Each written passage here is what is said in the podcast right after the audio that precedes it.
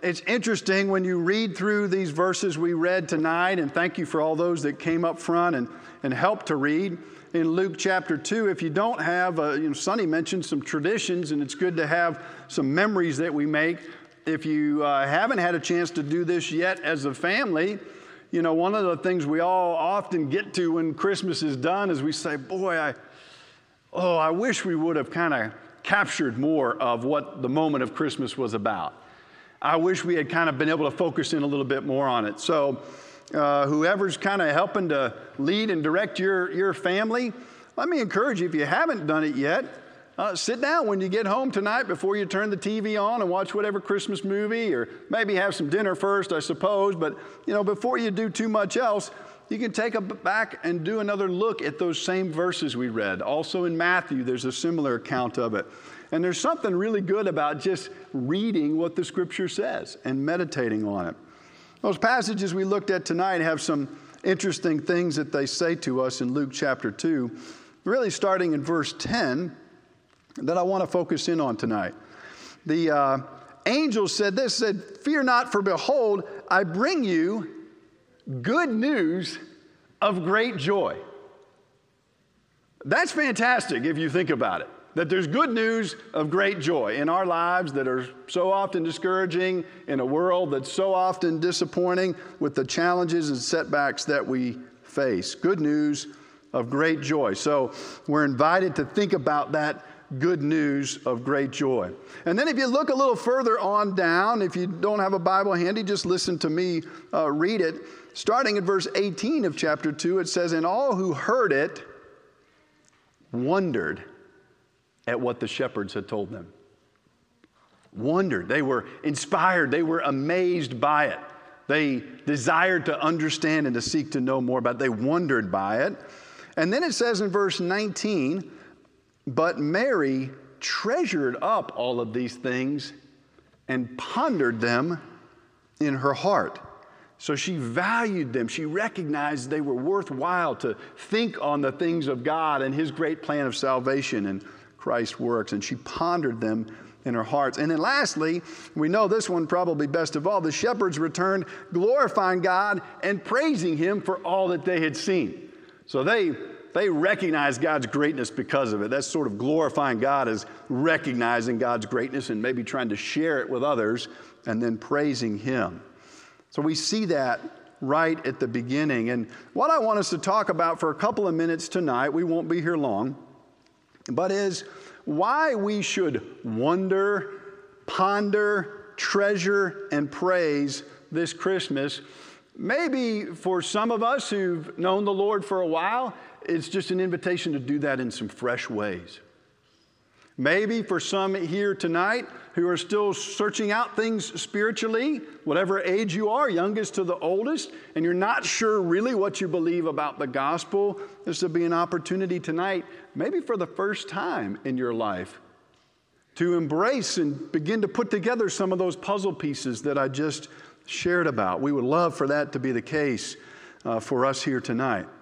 The, the, the story I shared about the puzzle isn't just a helpful one for reminding the little kids about the pieces that need to go together, but it's a good reminder too tonight that it doesn't hurt sometimes. We've all been in that moment working on a big, huge, especially if it's a big one with a bunch of pieces and you've gone and you've got something to eat. Now you've come back and you're working on it a little bit more, and maybe a family member's working over on that part of the puzzle, and you're kind of over in this little corner. And what happens?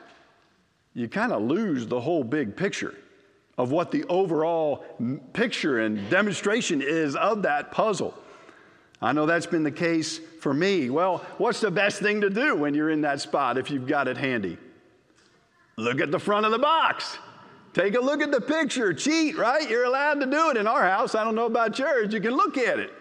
And then you get your bearings a little bit. Oh, yes, it's this picture of this beach scene, or it's these uh, hot air balloons. We had one one year that was all these hot air balloons going off in the air with all these colors, or it's this beautiful mountainscape.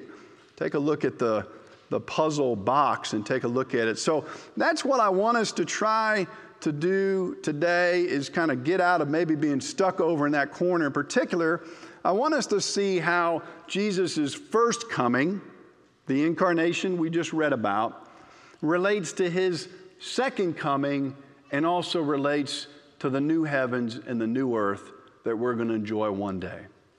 Because as much as Christmas is about heaven coming down into this world, it's also about the reality that God's going, He's affirmed His creation, but He's going to remake it, He's going to renew it. And whether you're a young person here today or you're an older person, whether you've got some physical things that remind you of that longing for heaven, or you've got some, you're together with family, and we're probably a lot of us reminded of how things fall short, even in our good family relationships, there's an opportunity to long and to seek heaven more, uh, even through these verses that I want us to read today. So I'll read them to you real quickly here. Philippians chapter 2 is uh, the puzzle box, if you will, to maybe help us see a little bit of the bigger picture. Starting in uh, chapter 2 of Philippians, verse 5, it says this Have this mind among yourselves, which is yours in Christ Jesus. So take on a certain mentality. Uh, a passage that we've been looking at on Sunday mornings here for worship in Colossians says, Set your minds on things above. So think about heavenly things, and that will actually inform your daily life.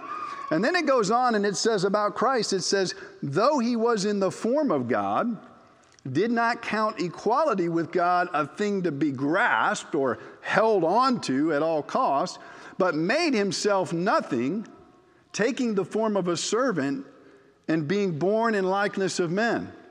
Being found in human form, that's the Christmas story, right? He humbled himself by becoming obedient to the point of death. Here we're kind of merging over into the Easter story, but it's all linked together to the point of death, even death on a cross. Therefore, God has highly exalted him and bestowed on him the name that's above every name, so that at the name of Jesus every knee should bow, heaven and on earth and under the earth, and every tongue confess that Jesus Christ is Lord to the glory of God the Father. And then in chapter 3, just two verses there that are going to hopefully bring a lot of this together for us tonight. Verse 20 and 21 in chapter 3, right there in the same book, says, But our citizenship is in heaven. Did you know that today?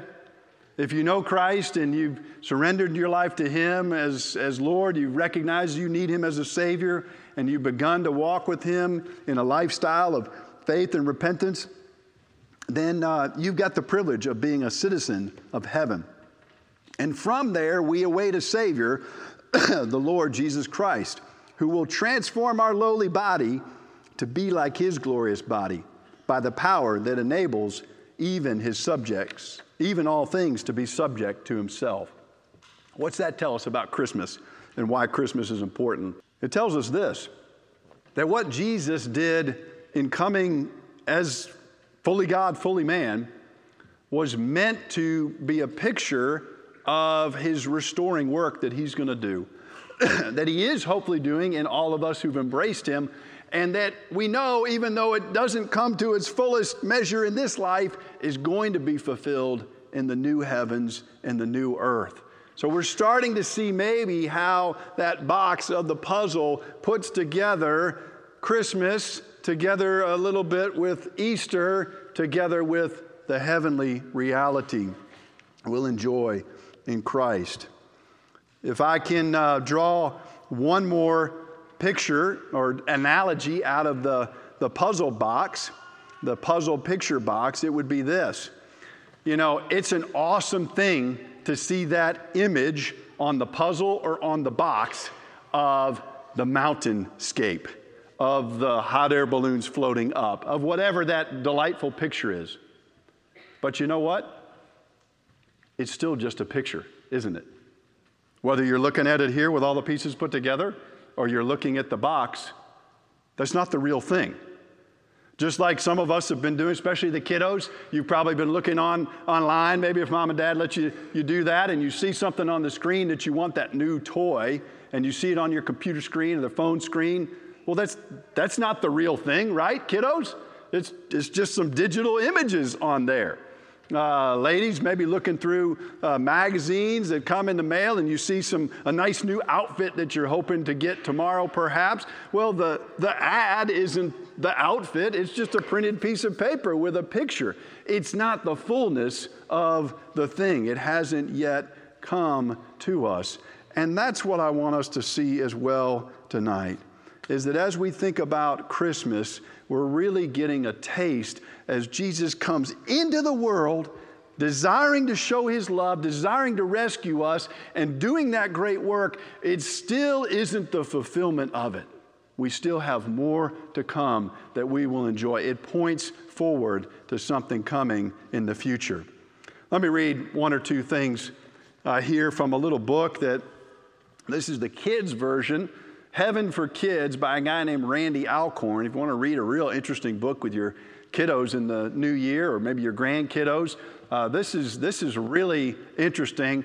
I've been listening back through, I guess maybe it's the third time in my life that I recall listening through the, the big book, the big book for adults called Heaven by Randy Alcorn. So I've been listening through that while I've been been working out, you know, if you want to, when you get to your mid 40s, if you want to think about, you know, longing for heaven and renewed earth and new bodies, you know, listen to a book about heaven while you're jogging, while you're trying to get that mile or mile and a half in without collapsing. So I've been listening to that, that book on, uh, on heaven, and it's interesting. He, he talks about a couple of things in here from C.S. Lewis's uh, books.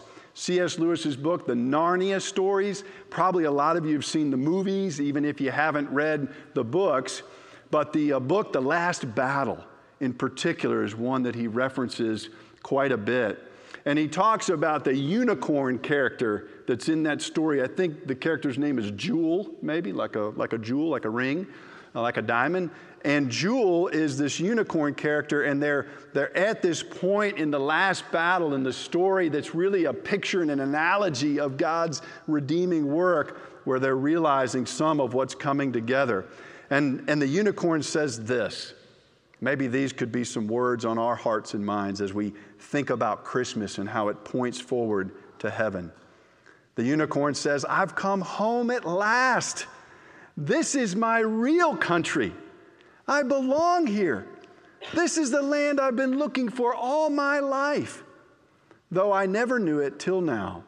The reason why we love the old Narnia, that was their land, that was their country, that was their place. The reason why we love the old Narnia is that it sometimes looked a bit like this. Have you thought about that? With the things that we enjoy in this life? I think sometimes in the church world, religious world, we feel like the focus is all about no. You know, don't do this, these commandments, you're not supposed to do this, and God gives us good commandments to guide our lives, no doubt. But really, so much about what Jesus has done is yes, is affirming that the taste that we get in that good time with family when we have it, the joy that we have in sitting with a friend, the blessing we have in looking out at a delightful creation around us, the, the, the things that, satis- that give us some satisfaction and some delight in this life, they're tastes. They're foretastes of something coming ahead. And when Jesus came into the world, he affirmed all of that. One other little passage that's referenced in this book that's also from the last battle and this is several characters speaking, but I thought it was really profound for the meaning of Christmas and the way it points forward to uh, the delight of the new heavens and the new earth. One of the characters says this I bet there isn't a country like this, seeing the new country. I bet there isn't a country like this anywhere in our world, anywhere in Narnia. Look at the colors. You couldn't get a blue like that on those mountains in our world. Is it not Aslan's country? said Tirian. Those hills, said Lucy. The nice woody ones and the blue ones behind, aren't they very like the southern border of Narnia? Like, cried Edmund after a moment's silence. Why, they're exactly like. And yet, said Lucy, they're not like. They're more more, more like the real thing. The real thing. You know, the, bo- the Bible tells a story of redemption all the way from the beginning about uh, Adam and Eve and their fall and how that's really sort of polluted and corrupted all the rest of us like a disease, like a virus in a computer. The system is messed up so that even as we're born, we're born with this problem. And what an amazing thing to celebrate on this Christmas Eve that Jesus didn't leave us there, that God didn't leave us there, but He came into the world to rescue and to save us. And more than that, that the Bible tells us there's more to come. There is something that's going to be developed even further. There's more, more, as Lucy said in Narnia. Well, I'll close with this as we think about the work that Christ did and is doing in our lives. A few weeks ago, well, I guess it was over Thanksgiving, my family had the opportunity to go see um, the movie Midway right? All about that battle from World War II, the newer one that's out in the theaters. And it was, uh, I thought it was pretty well done, actually. I watched the old one. I like the old one because it gives a lot more of the historical details, but the new one was really good. And one of the things they showed in there was uh, Doolittle's raid. I don't know if you ever heard about Doolittle's raid, but after America had been completely surprised and flat footed and so many lives lost and stunned by Pearl Harbor, there was this desire and I guess need really to respond and have some sort of response. So, even though we weren't prepared to go and fight this battle and win this battle at that time, there was an aim that we're going to send a bunch of these uh, bombers over there. We're going to put them on an aircraft carrier. They, they could barely fit them on the aircraft carrier and they could barely take off because they weren't designed to fly off of that surface. And there was no way they were going to be able to land back on it. But they were planning to have them fly over and put a strike right into the, the heart of the, the enemy there in Tokyo. And so this was the, the mission that Doolittle was on, and he volunteered in his group. And in a sense, it was a potentially a suicide mission because they had no confidence, again, that they were going to be able to find any place to land safely. They had contacted the Chinese government a bit and said, hey, can we land here after we bomb because we're not going to be able to get back to the aircraft carriers of the bold mission that they went on. Well, I, I just uh, saw this uh, recently. I was watching a little YouTube video, and I, would never heard about this before. But the uh, Russians, the Soviets, I guess, had refused. America had asked the, them if we could land the planes there, because I think that was actually closer. And they had said no because of where they stood in the conflict at the time. They said, no, we can't do that. Well, it's interesting what happened. A bunch of the planes did actually, some of them, uh, a couple of them went down, I think. Uh, a bunch of them made it over to China, and the Chinese sacrificed greatly to save really just a few American soldiers. It's an unbelievable story of sacrifice. But one plane, I think it was, made it to Russia because there something was wrong with their fuel and their system and their engine, and they weren't going to make it to China. So they had no choice, even though the Russians said, hey, you show up, you're going to be our prisoners. I thought this was really interesting. Guess what happened when they landed on Soviet soil? They took them into prison, locked them up, and then the same people that locked them up staged their escape.